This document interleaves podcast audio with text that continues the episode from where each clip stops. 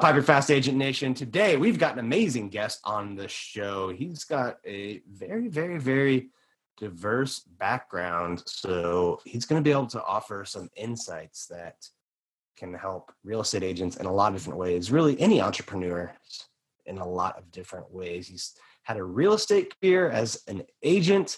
He has owned rental properties. He built out a property management technology platform, built his own marketing agency before landing his dream job at Avail. He's also the host of the podcast Tech Nest.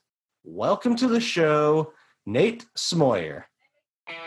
Welcome to the HyperFast Show, where we believe unlimited growth in business and life is created by surrounding yourself with people who have been where you are going. Learning from others allows you to compress time and grow hyper-fast. And now, here are your hosts, Kerry Shull and Dan Lesniak. Kerry and Dan are real estate developers, best-selling authors, billion-dollar agents, and million-dollar agent makers.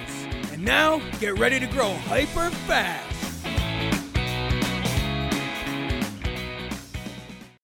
All right, welcome to the show today, Nate. I'm excited to have you on the HyperFast Agent Podcast and, and YouTube and get you in front of all of our listeners. I know you've got an amazing background, so I can't wait to dive in. Well, I, pr- I appreciate it. I'm excited to be on this side of the microphone. Uh, I just realized I still have like some like sketchy drawings here on the on the whiteboard behind me, but maybe we'll we'll get into it. We'll do some live whiteboarding. Who knows? Yeah, but, uh, we could, yeah, we could get into that chicken, me. get into that chicken scratch behind you. Yeah, excited to be here. No, it's it's always cool to have someone who runs a, a big podcast like you on the show, because it's uh, you know, it's a chance for you to to kind of be on the other side. Because a lot of times when you're the one doing the interviewing, asking the questions, like it's almost like the, the listeners are talking to to other people, but not but not you. So this is uh, it's always fun for me. Yeah, it'll, it'll be good. I, I love, I love it. Uh, I love talking to people who, uh, on the Tech Nest podcast, all the leaders and innovators in prop tech. I mean, that's that's the focus. That's the the aim of it, and get into a, a lot of really great conversations. So, kind of almost fulfilling my dream of being a talk radio show host. Well, why don't you why don't you give us the uh, the quick sixty second bio of, of how you ended up where you, where you are now? Because it's a pretty interesting story. Yeah, well, I'll start where I'm at, and we, and then uh, we'll we'll work into the backstory on it. But uh, currently, director of marketing at a company called Avail. Uh, we help your D I Y or independent landlord manage their own properties, everything from listing, leasing, uh, screening, and payments. And uh, really made my way into prop tech through my podcast, which is called Tech Nest. Uh, purpose of the show is to feature leaders and innovators in real estate tech to find out what they're doing to transform the way we buy, sell, and invest in real estate. And the whole premise to what the journey I'm on now and mission I'm on is, you know, I believe that real estate is a is the most interesting and fascinating uh, subject and topic. And I, I love just talking about all aspects of it. But I think the business has so much to improve, and uh, we owe it to consumers to work towards that. And I, as a businessman myself, I can't help but realize that, hey, where there's friction, this business opportunity. So that's kind of why I've kind of brought all that together to go all in on prop tech is my focus. Yeah, that's that's definitely, I think, a, an area in the market that probably could use a lot of help, because it's it's managing properties is hard, and there's like a lot of real estate agents who kind of dabble in it on the side, and I, most of them probably struggle to to do a good job, and there just doesn't seem to be a ton of amazing operators out there that that really focus on it. So any any help there, I think, is awesome. Yeah, yeah. I mean, you know, your your, your D I Y landlord is typically has a full time job, just like myself. They they've got something that takes their full time focus, and then maybe they have a family, and then maybe they have a hobby. And so, what time is left after that is not very much. And so, we we see it as, you know, our tools are both giving them the advantage of giving their time back by automating some of the tedious processes and making them simple, but also giving the system. You know, if your tenant moves out every two years. That means you're doing something every two years. How can you master that? How can you get really good at that? And part of mastery is having systems. And, uh, you know, we we provide that. So there's no thought. There's no reinventing the wheel each time you do it. You just follow, you know, the, the wizard, if you will, that we've created that helps a landlord manage their own property. And, you know, I, I think it helps. I use it. So does a whole lot of other people. How many, how many properties or, or doors does your typical client have? That's a great question. So um, there's about eight million. Well, there's really be tw- between ten and twelve million landlords in the U S. And this is pulled from census data based on uh, taxes, you know, what the, when they file their income. Of them, about eight million self-manage. And of them, the majority of them, and I believe it's like twenty-four million rental properties, they have somewhere between like one and ten. But even most of it is in that like one to four range of units. And a lot of that just has to do with they're full-time employees. They've got something on the side. Maybe they did a house hack. Maybe they inherited something, became an accidental landlord, which has, you know, which skyrocketed during the last recession, accidental landlords. They moved for a job. They didn't sell the house because they couldn't. Now they're a landlord. And so this is a segment of the market that's very disjointed, very segmented, and doesn't get a lot of attention from bigger technology companies because it's hard to reach them. And you have to reach them one at a time. And so this has kind of been the focus, though, because we see this as like, hey, these are the landlords that everybody's dealing with. You know, some forty-five million renters across America work with an independent landlord like this. And by giving them the systems and tools to make them better at being a landlord, that means the rental experience is better. That can improve relationships, the smoothness, and, you know, it can even improve tenant retention. You know, do you want to risk moving somewhere to save fifty or a hundred bucks a month? Or do you just keep with the landlord you got now because everything runs really nicely? And, you know, we see that as a, as a positive for everybody. Yeah, I think that that's a, this is a group of people that probably needs a lot of help, because managing like one, two, three, four is is is pretty hard, because that's enough that it's a, it's a pain in the butt, but it's it's not enough to where you can really hire someone, and and a right. property manager is going to eat into a lot of your you know a lot of your cash flow that, it, mm-hmm. you know with, with that little of units. So it's this is probably an area that is is so hard for most people that they they probably don't kind of grow to that next level. A lot of them probably just get frustrated, I'm guessing. And, and there's a, yeah, there's a lot of frustration, and it can be tough to figure everything out. And if you're managing it yourself, the common perception is you have to do everything yourself. But, you know, I, I you know, personally, I, I try to allocate no less than a full month out of the year of rent towards improvements. So what, what can I do to get the property nicer, make it look better? Because that protects me with being able to raise the rent. You can't just raise the rent without making it better. I guess you can in some markets, but at some point there's a ceiling.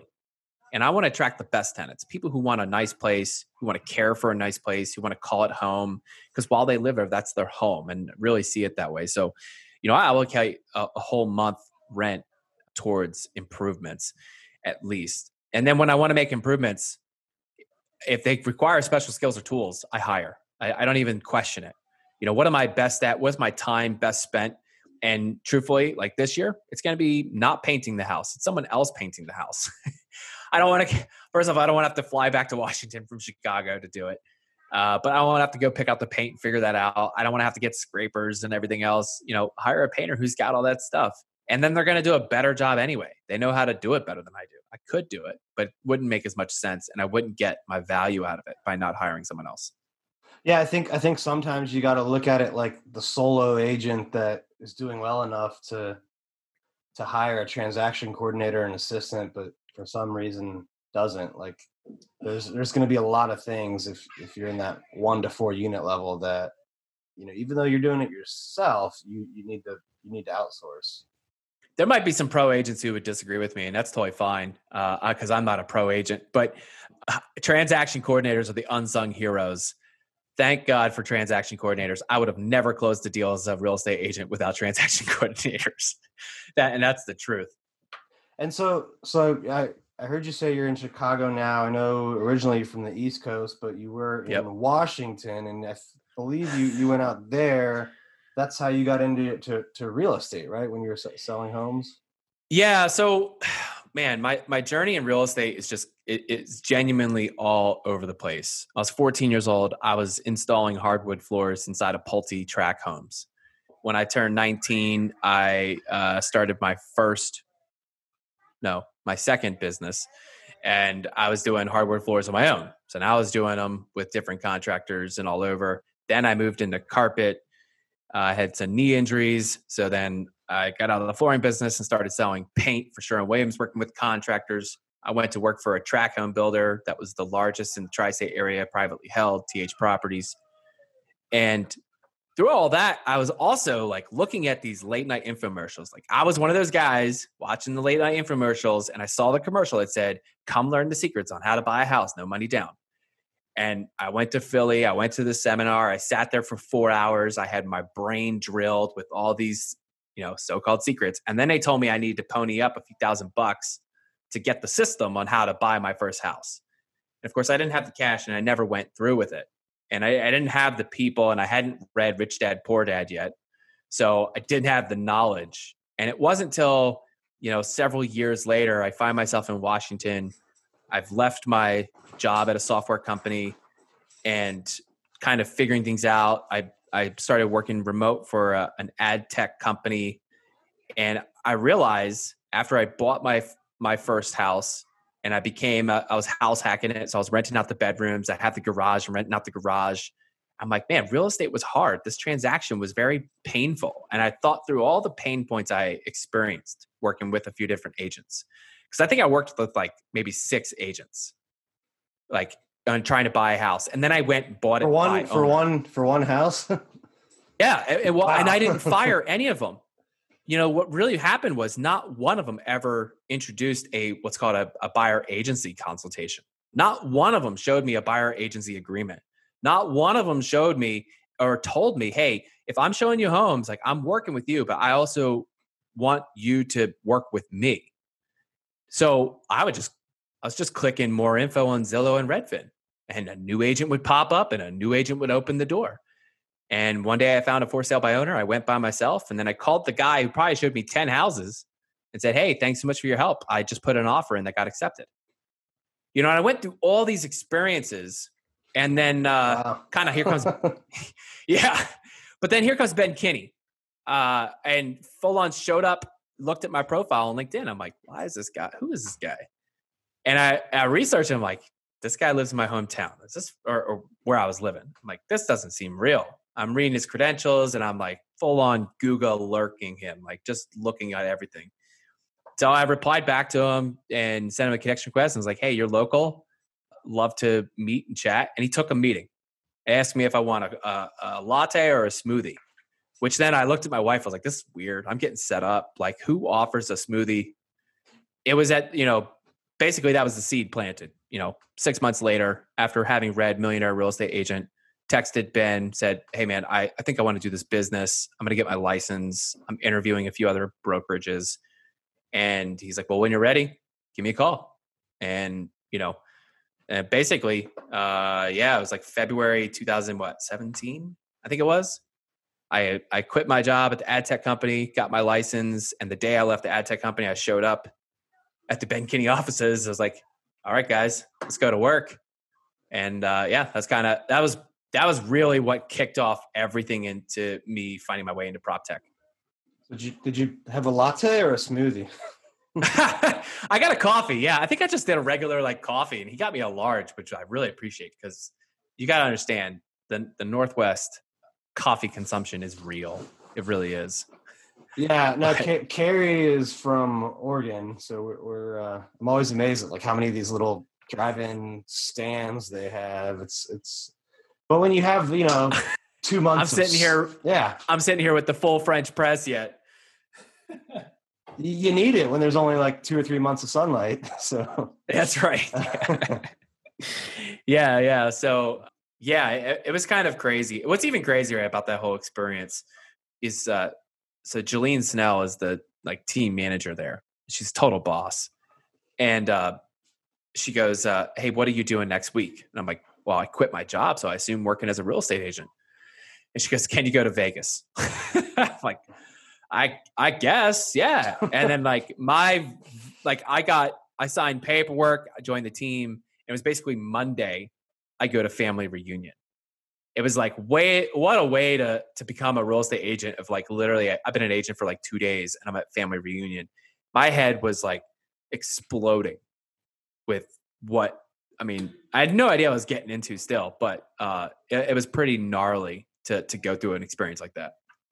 Yeah, that's that's a great way to kick off your real estate careers. Uh, two days in, go to K W family reunion in Las Vegas. Yeah, yeah, it was cool though. I uh, learned a lot on that for sure. So how how was your experience, you know, on the team? How how long did you do it, and and uh, before you you know moved across the country again? So yeah, right. Unfortunately, I only stayed on team until uh, actively until like September. So it was only really like a seven month stint. And that was some of the hardest seven months I've ever done. In full transparency, as a residential real estate agent, I'm the worst. and not the, and maybe not the worst, right? Because I think I did a lot of things right that I saw some of my peers not doing, even though they were making more money. I think I was doing things right. True to, to true to Millionaire Real Estate Agent, leads, listings, leverage. I I, I don't care what business it, you, that is one of the things I, I have so much respect for Gary Keller and what he's built as systems and laid out. There, you can take that model to anything and it'll work. And so I only went after listings. I didn't want to work with buyers because I'm not good at, I, I don't think I have like a good, like first, like impression with people. Open houses, I never got a meeting off open houses. And I did two a week, every week. Never got anything off that because I, I, I don't know. Maybe it's just personality, scripts. Maybe I was saying the wrong things to the wrong people at the wrong time. Very possible. But so I only went after listings, which meant I went, you know, my first five months without a paycheck is what that meant. But once I got one and the confidence kind of built, I, I was really starting to build a, a good presence for myself and a, a good little business. And my last month as an agent, I think I put uh, seven or eight li- properties on the market. I, I think I was like in the process. I was now moving to Nashville and I had four pending. I was like, okay, we got a business and I'm moving.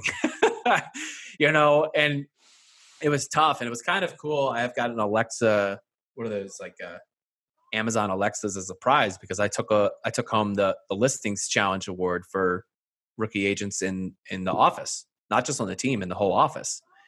And for me, you know, even though I wasn't the making the most money, of course, I wasn't doing the most closings because I was doing nothing almost on the buy side. Uh, I had a few buys and they were like some weird deals, which is like my calling card in real estate. If it's a weird deal, I'm interested. If it's a three two with a nice yard and attached garage with your quartz countertops, it sounds boring and I couldn't tell you anything about it or give you a good price point. And, but I, I learned so much in that process of how to build a business, of how to stay disciplined in my time blocking on what's going to build a long-term business, which was the listings. The listings more than anything. Cause I, the next year I, I, you know, people were calling me for, hey, can you help me out with a deal? Can you, I still get calls. Can you help me out with a deal? I'm not, I'm not working as an agent anymore, but let me tell you what I can. I'm love to talk to you about it. And then I've got some great people I can introduce you to and, you know, they can handle that and I'll work at all that. But it, it was a, uh, yeah, that seven month period. I'm, I, it's just so amazing to look back on it of how little money I made and how much I walked away in learning. And had I chased more money, I would have missed all those those lessons. I would have missed all those learnings. And I what I took away from being on the team actually helped my agency, you know, my my uh, marketing agency that I ended up starting while I was in Nashville uh, when we moved to Tennessee. So it was it was like I would put it as uh, say I would say this: it was twice as valuable, if not more, than college by far, and it cost me less really. So that's kind of cool. Yeah, it sounds like you you did awesome, and and I mean, you you left right at that that hockey stick curve in, in the graph, which I think is is the track a lot of agents take.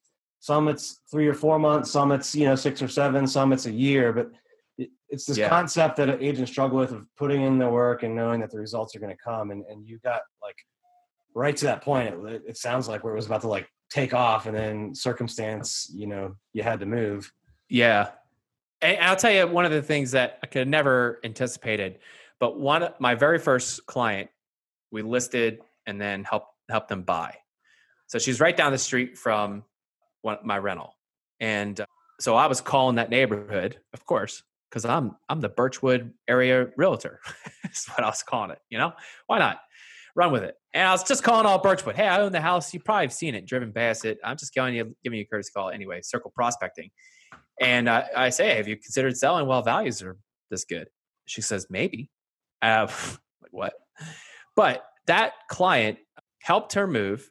We got her out of a house that was backed up against the highway, which she had tried to sell three years prior, but it didn't move because of the market. We got her out into the county on a nice half acre with an R V spot for their R V, which wasn't covered, with a giant garage, which they didn't have a garage, with a big yard for the grandkids. And now they're retired only three years later because that was just what their trajectory was. And I love seeing the posts on Facebook. It's honestly one of the most rewarding and satisfi- satisfying things to see is that they got away from the highway and they're out in the county enjoying the life they had envisioned, but just didn't have didn't have the path to get there. I mean, that's one of the just the coolest things that uh, I never anticipated happening and even maintaining that relationship. It's kind of a bummer because it's like, man, if I was still selling, like I know she's got so many friends. Yeah, I could have built a business right there. But pretty pretty cool to experience that. Yeah, what what what kind of lessons do you think you took away from that seven month period that are helping you now or, or helped you in subsequent businesses? So probably the, the most valuable thing right off the bat is like time blocking. It doesn't matter what you're doing. It's just like being able to focus and time block on what the task at hand is. So there's just like a, I don't want to say military because I wasn't in the military, but there's almost like a very, like just a militant approach. And I loved it uh, because there's so much structure. I think um, I've talked to a lot of agents over the years and usually they're asking me for marketing advice because that's really, if you want to talk to me about something that I know the most about, it's it's going to be in marketing. And um, one thing I've always found is that a lot of agents don't have a focus. I talked to one today. I said, what do you specialize in? He goes, well, you know, I can do commercial, uh, do a handful of multifamily. Every once in a while, I do some rentals. I've got some condos, and but really good with single families. I was like, so you don't have a specialty. You don't have any focus. You're all over the place. He's talking about what channel of marketing to use, but he didn't even know what his focus was. And that's one thing that I came away from. Like, if you take time blocking and the concept of it, and you really understand the basis of it and why it exists, you can apply that to anything. And so, like, coming in every day at nine o'clock, or it might have been like eight forty-five as scripts, nine o'clock to twelve o'clock, you're doing calls. You do one hundred fifty calls till you make twenty contacts till you book an appointment. And if you don't book the appointment, you keep calling. If you book the appointment and you're at sixteen contacts, you got four more contacts to go. If you've got your appointment in twenty contacts, but you're at one hundred thirty dials, get to one fifty. And if you did that every single day, you know, even a broken clock is right twice a day, right? Blind squirrel eventually finds a nut. I mean, I got a listing off of circle prospecting. I'm not saying that was the most amazing business model to follow, but it showed like that discipline of output will yield results. And then it's, then you can refine of like, what's the right thing. So for some who were on the team, they, they did phenomenal open houses. And I couldn't tell you, I didn't understand it. I'd watch them do the exact same property I did an open house on and walk away with appointments. And I would ask, what'd you say? Like, how'd you do it? What's your sign-in sheet look like? What'd you wear? I'd try something similar and it'd totally break. That wasn't my output channel. My output channel was over the phone and talking to people about deals. I'm a deal guy. I don't, I don't understand the, like I said, like the, you get to luxury. I took a luxury listing and it just flopped. It was terrible. It was miserable. I didn't know how bad the house looked on the inside. It was so cluttered. I could tell how cluttered the photos were the, the year later when I saw a different agent have that same house for a listing because I didn't sell it. You know, the photos were terrible. You know, I didn't tell them to make their front yard green before we listed because I didn't see those things. That's not my thing. So just but understanding um, focus in in whatever it is, if it's in your market angle, great. If it's in what you're doing at the moment, great. If it's in how you spend, spend, spend your time, great. And taking that and applying that in just uh, everything else, man, I, that was a, that was a game changer for me. And probably one of the most impactful things that Ben said to me was, well, he, he shared with everyone. He's like, I've read Millionaire Real Estate Agent. I didn't reinvent the wheel. I just did what the book said. And even though I came into, here I was as a rookie agent, I could spend a million bucks on Facebook ads. I know how to do it and I'd done it. I could go out and buy email ads. I know S E O in and out. I know how to do video marketing. And I did none of it because I didn't know the basics of the system yet. So all those things would have just, they would have magnified mistakes. So I, I stuck to the, the basics and focus on, okay, well, if I've just got to get one appointment and it takes twenty contacts, uh, for one hundred fifty calls, and that's all we got to do until we learn how to do this business right. Yeah, I think that's a, a good point. I mean, there's a ton of different ways to to get clients, make money. Totally. But at, at, the, at the end of the day, they all require you to focus on it and, and, and block time. I think that's one of the, the struggles that agents and entrepreneurs have, because like you, you typically don't have a boss or even a team leader or broker that's going to, you know, make sure you're on the phone or make sure you're doing lead gen or, or video marketing or whatever it is that, that, that you're, you want to focus on. No one's going to sit down and force you to do that. Yeah, totally. And, you know, when, when you, you know, obviously one of the advantages to being on a team versus doing it yourself, that's why I was saying transaction coordinators, T- transaction details are just not my thing. It was probably my biggest fear about becoming an agent, was thinking I got to keep track of deadlines and like check boxes and, and deposits. I'm like, I, I can't, I, I like that, that freaks me out. Uh, I would much rather like gamble my money than do that, because it just, and I'm not a gambler. So, you know, that kind of stuff freaks me out. So it's like a, a joining a team was one of the things that was immediate. I knew if I'm going to be half a sec, you know, half successful in this business, I, I I'm going to need that support. I'm going to need someone to lean back on. Uh, and that was, I mean, that's the only, I think that's the only way I got any of the deals done. That and our designated broker, she was kind of amazing and answering all of my questions every day.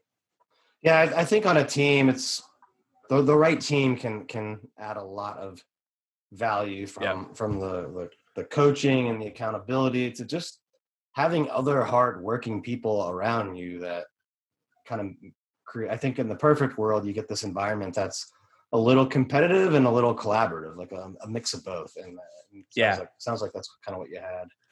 Yeah, totally. Are you a new real estate agent struggling to get your business off the ground, or an experienced agent looking to get to the next level, or something in between? Dan and Kerry have created an inner circle specifically designed to help you. In the inner circle, you'll get weekly training videos, access to interviews from top agents around the country, and the chance for direct access to billion-dollar agents Kerry and Dan. You will have access to the same systems they use to train their team of two hundred fifty thousand dollars earning agents. Sign up now for a free trial period by going to hyperfast trial dot com or inner circle trial dot com. What's been the biggest challenge in, in the, the businesses you're in now, uh, you know, so since since your time in, in, in real estate?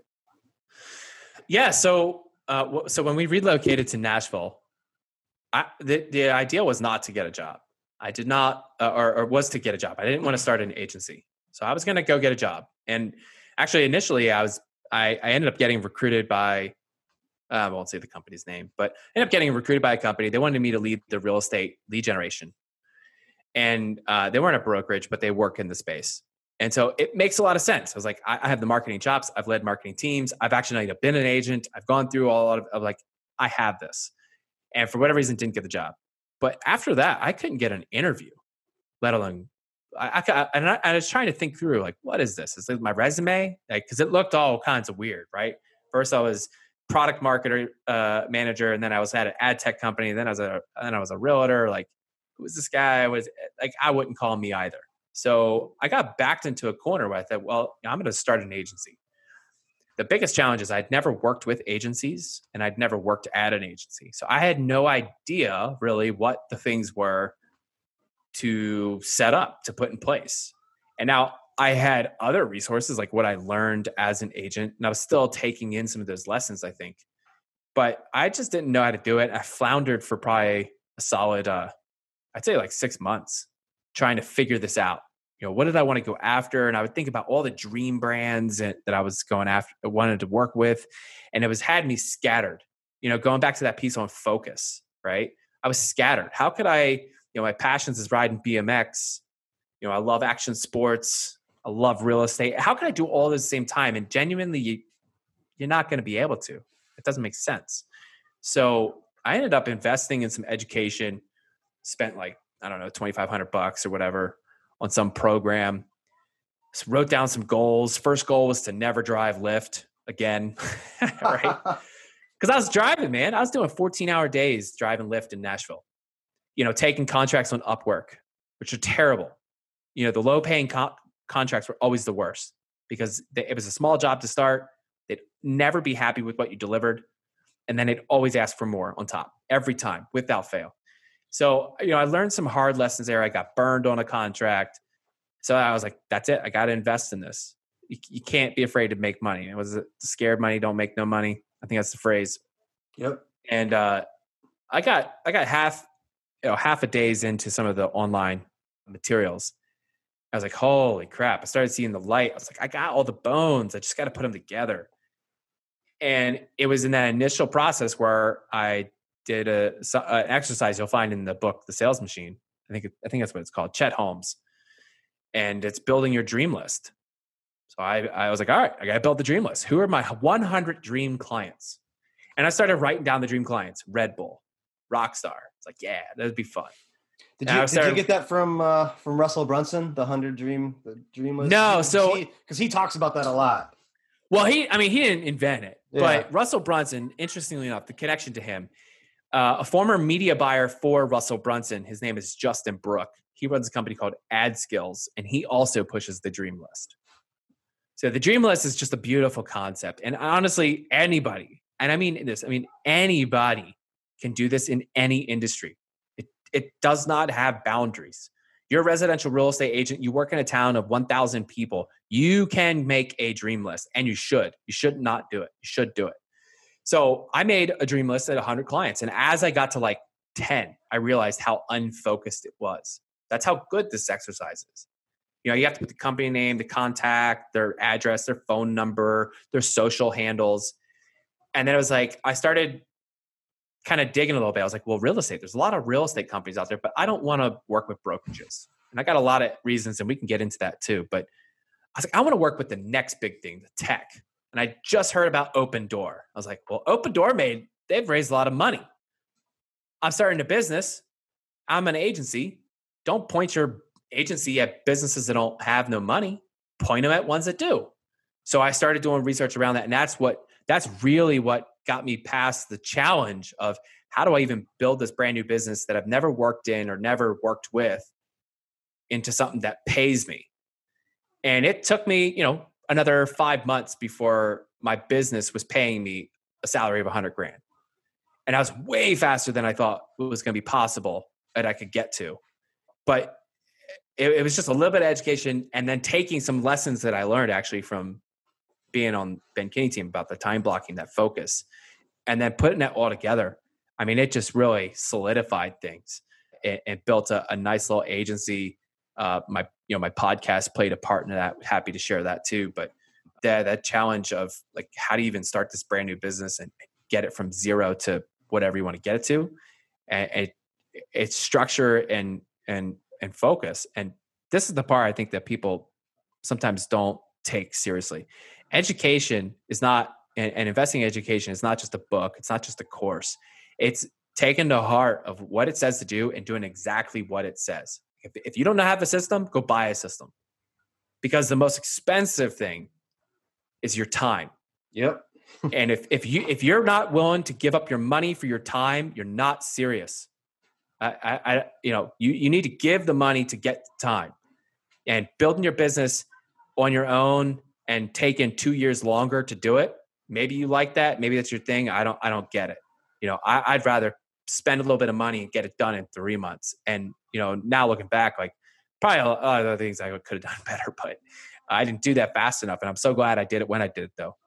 Yeah. Well, no, well, hindsight's, you know, always twenty twenty. And I, I think the most common thing that the people that have success will say in terms of mistakes made, it's it's probably not starting sooner or not investing in things sooner yeah. that would save them time. I mean, there's yep. just no, there's, there's no substitute for it. It's the, it's like the only finite resource there is. I, I, yeah. I, yeah. Yeah, no, I mean, it's absolutely true. And, you know, you, you've got to invest in your education. And if you look, if you're willing to put the money up for it, I, I would actually go this far. If what you spend the money on education for, if you genuinely believe was not good enough, you should have enough gall to ask for the full refund. I don't care what the guarantee was. If it wasn't worth it, ask for the refund. However, if it's good enough, if it's half as good as what you spent on it, you need to do it to the fullest with no ifs, ands. That's otherwise, why did you even bother? Because you got to get, you know, you need a system under your belt. You need to know what you're doing. Um, you know, that agent I said reference I spoke to earlier today, I was asking, what are you doing? Like, you do a Buffini training, you got Tom Ferry, like what, what's your, what's your regiment here that's getting you to that next level? Because you, you got to have something driving you. Because if you don't know how to do it and you're not following someone else who's already shown they know how to do it, like I, I feel like you're just wasting your own time. And, and really at the end of the day, you're the reason why I burned through six agents. Because you're not, you're not serving the consumer. You're not going to be able to because you don't know what you're doing. Yeah, I, I agree wholeheartedly. Well, you've, you've talked a lot about focus. Yeah, and it was it was clear at the at the you know when you're selling real estate, you focused on listings. Uh, what about since then? Like on the uh, your your marketing agency, on the the, the rental uh, property management uh, yeah. platform. Like what what would you say your focus you know was in there or is in those areas? Yeah. So, so with the agency, what I, what I ended up deciding focus was going to be was early stage prop tech companies. So property technology, this is real estate and tech together. You can be on a finance angle. You could be on a buy and flip, buy and hold, whatever. There's all kinds of things, but really just first, let's start property technology. It's in real estate and tech. And I decided early stage, early stage means they're pre-seed, seed, or maybe a funding series stage. The reason for those stages is that venture capitalists who fund those businesses tend to want to see one hundred percent year-over-year growth. And to see that type of growth, you tend to have to have very quick-to-market marketing channels. And oftentimes, it's paid advertising, and that's what my agency did as a service, was paid advertising. So we're, you know, great at Google search, display, Facebook, YouTube. Okay, that's the, the basics. So if I position myself as, hey, I'm the guy who knows the landscape of prop tech and I'm really good at paid advertising, then it's not that hard to sell for an early stage prop tech company who secures a round of funding to hire me as the agency contractor to then help them achieve their growth metrics so they can get to the next stage. And this is where the dream list comes in. As I'm creating the dream list, I realize what I've created is a prospect list for my podcast. And what I did with the podcast, I basically turned the podcast into my sales funnel. So Dan, I'm sure you get a ton of these on LinkedIn. Someone connects with you. They're like, oh, hey, we yeah. got a few friends in common, right? And then they send you the follow-up. Uh, check out my thing, blah, blah, blah. Book a time on my calendar. Not going to happen. However, Dan, if I messaged you and said, hey, Dan, I, I was looking at your website. Uh, it looks like we have a, a bunch of friends in common. Also, I'm pretty impressed with some of the guests you had on your show previously, like Billie Jean and Grant Cardone. Like, I would also, be, I would actually be honored to, to feature you on my podcast. Would you be up for discussing that? Right? So I'm not asking for your commitment. I just ask you to discuss it, which we can talk sales scripts in a minute if you want. But you're going to say, you're more likely to say yes, because I have a show that features prop tech founders, leaders, and innovators. That's what I feature. And, and you're that guy. And I want to feature you. I'm, I'm actually edifying you. So I would get the pre-interview phone call, emails back and forth. I'd get the phone call. And on the phone call for the interview, you get the, post, the pre-show and post-show discussion. And then I get to follow up after the show with a deliverable, all before I'd ever even bring up the topic of us working together. So I've built so much rapport with you. We've had time to discuss. And the whole time, while it sounds like, well, Nate, all you're trying to do is sell people. That's actually not correct. What I was trying to do was filter out who I wanted to be my client. I'm actually interviewing them to see if they're good enough to be my client. And there was multiple where that was not the case. I was not interested and didn't want to go through. And so while I had a list of one hundred, you know, so I'm only on podcast, uh, I think I've got up to like ninety recorded but I think we've only published like eighty some up to this point. So I still hadn't even worked through the list, you know, it, it, it, and it's just great because I've actually weeded out so many companies in that process, and it cost me very little in lead generation. It didn't add to my time and schedule, and it really refined who I was spending my time talking to. So instead of taking in thirty leads and trying to get appointments with them all and being on the phone and stressing myself out as a as a salesperson, I was just having great conversations like this. Uh, and the podcast itself uncovered a lot of things that I would uncover in a client discovery. And to bring this whole thing home, when I started that agency, it wasn't what I wanted to do. As I mentioned, I was actually just trying to get a job. But look, if no one's going to interview me, yeah, I'm not going to sit on my hands. I'm going to go make something happen. So I started a business. You know, a few months in, yeah, it's doing good. It's I was actually making more money than I, than I had ever made in any other job, which was great. But I had three exit strategies from the start. The first one was someone would buy me. They would buy the business. It wasn't very likely, but I knew that could be, it was a far-fetched option. The second one is I would discover a product, right? I would either create one or make one or license one or something and go all in on the product. And I came very close to licensing a rental uh, software platform that, you know, is popular in India, but hadn't made its way to the U S yet. And that third one was I would find a client that I'd love to join their team full time. And then here comes Avail. They reached out to me. They had some news. They wanted to get featured on the podcast. I booked the C E O, co-founder Ryan Coon to come on the show, interviewed him. In the post-show discussion, revealed, no, I don't make my money on a podcast. I run an agency. It's for early stage prop tech companies that need to leverage paid media for growth. I had no idea they just closed a round of funding and needed to hire a, a media buyer. And what ended up happening was they hired me contract to be a media buyer. We loved working with each other so much. And they're like, Nate, can you move to Chicago and join the team full time? And from that perspective, it was just like, well, you're going to have to talk to my wife and convince her because uh, that's a big deal. But, uh, you know, that, that all worked out. And it, it, it sounds too good to be true, right? I started a business with one of three ways to get out of it, of finding a client that I'd want to join full time. And then I had the system on how to find clients to build that business. And I leveraged this media channel as the sales pipeline to do that. And then through that, I found the perfect client that was w- looking for someone like me to come on as a director that I would want to join full time. And holy crap, it all worked. But I mean, that's the point of a system. That's the point of all that focus. And so, you know, now I'm all Avail. I don't do any other client uh, contracts. Uh, my podcast, I still keep going with the podcast, but now it's total market networking. It's research. I learn a lot about what's happening in our industry from those conversations, who's talking to, who's funding what, what challenges they're facing, what's working in their business funnels. I mean, I'm getting all this intel. And for me, as far as I'm concerned, long-term, it's a fantastic positioning. Because when we blow up Avail and Avail becomes either the, the new market leader or is acquired by someone even bigger, uh, whichever direction that ends up going, uh, I'm not going to be sitting out and saying, now what? I'm going to be fielding requests. And I, I know that's part of my positioning, and I see that long term. Yeah, I think one of the benefits some people probably don't see in, in doing a podcast, and really anybody can can start one, but one of the benefits is you you learn a lot from the people that Yeah. you bring on the show, right? You know, I mean, there's, there's the rapport building and networking and building up your business, but yeah. you, learn, you learn so much as well. And, and it's kind of cool that you, it's unfair how much a podcast host actually gets to learn.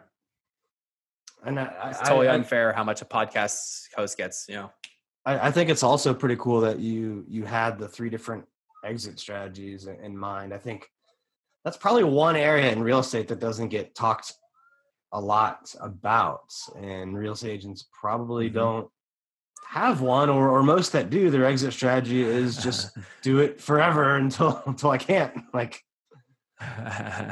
so so I think if no. you're an agent out there, you need to start, and or any entrepreneur really is like you gotta you gotta have some options on on the exit. Well, I mean, look at it this way, right? When when everyone's ready to go back to vacationing, okay. You might know that your destination is, I don't know. I don't know where people vacation. I, I don't I think I do it like everyone else. Maybe you want to go to Yosemite. Uh, actually, this is probably relevant. Uh, yeah, you want to go to Yosemite. you got to know how to get there. Like you literally got to know the road to get there. On on a road trip, I didn't know that you couldn't take the the the Western Pass later in the season. So I didn't get to go to Yosemite. It was blocked. Too much snowfall. You know, so I've already been through that, literally. But I mean, you, if you don't have the exit strategy, like what is what is the plan? Where are you going? And it doesn't matter how realistic or unrealistic it is. It's it's really more about the direction, because it could have multiple twists and turns. Like that's life, and everybody should know this. If in real estate, if any can, anything that can happen will happen eventually. It's just just the matter of truth. So you got to have that strategy of what am I going to do? How do I get out of this? What's the next phase? What, um, speaking of exit strategy, we got time for a couple more questions before yeah. we got to go off. But what, uh, what effect, if any, are you seeing uh, on your, your business, the rentals uh, from the coronavirus? Yeah, very interesting stuff. Um, first off, uh, we've been mo- we've been monitoring payments data very closely. There's definitely been an increase of uh, late payments, partial payments, and non-payments. Uh, that that's for sure. Fascinatingly enough, uh, the day the stimulus checks first hit people's uh, accounts was April fifteenth, and April fifteenth over March fifteenth had a three hundred percent increase of activity. In other words, people paid their rent using those stimulus checks. And so we're we're following that very closely uh, and how that's going to affect the months to come, especially if renters and landlords, especially the small landlords, don't get relief. We we did a study late March that found that fifty-four percent, and this was March, late March, that fifty-four percent of renters lost their jobs due to COVID nineteen. As everyone's been following the jobs reports, I hate to break it to a lot of people, but they're behind. In many ways, they're kind of like real estate uh, valuations. You know, they're after the deal has been done for several weeks, if not months.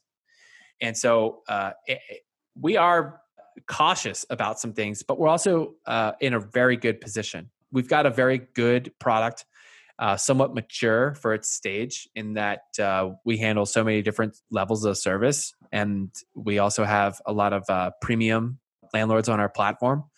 You know, applications for a lot of people and listings are down as people looking to move into new places, both purchase and rent are down. The general trend in the United States the last few years, according to the census, has been down on people moving. They're moving less frequently and they're not moving as far. So, you know, all those things considered, we're still doing good. We're we're looking at uh, hiring. Uh, I'm writing out job descriptions and building out the next few hires that we build in on the marketing. I know a lot of people are talking about scaling back their marketing. Not us. We're, we're, we have been, since we left the office on March eleventh, we have been on full-on attack mode of build and conquer. And that's what we're going to keep going. You can't. You don't have time to sit back and, and uh, enjoy the shade or just kind of moan about where things are at. It, you know, Yeah, more people ain't moving. Yeah, applications ain't happening, but lease renewals are happening. People are paying their rent. People are finding a way to make things happen. And we can still solve problems in between there. Yeah, and I, I still think for people in the real estate industry, the challenging times are an opportunity to expand and, and get more market share and totally you know, come out of this on the other side in a much better position than, than you went going in. Absolutely. Yeah, and, and I, I think that's the right attitude. Well, glad glad to see you guys are weathering it well. Before we wrap up, I want to do our hyper fast round if you're ready. Oh, let's do this. All right. Uh, just rapid fire questions and answers. What is the biggest piece of advice you would give to a real estate agent right now? Know your ideal client. All right. What's the biggest mistake you've made in business and how did you overcome it? Thinking I know how to do everything, and I bought some programs that teach me actually how to do it.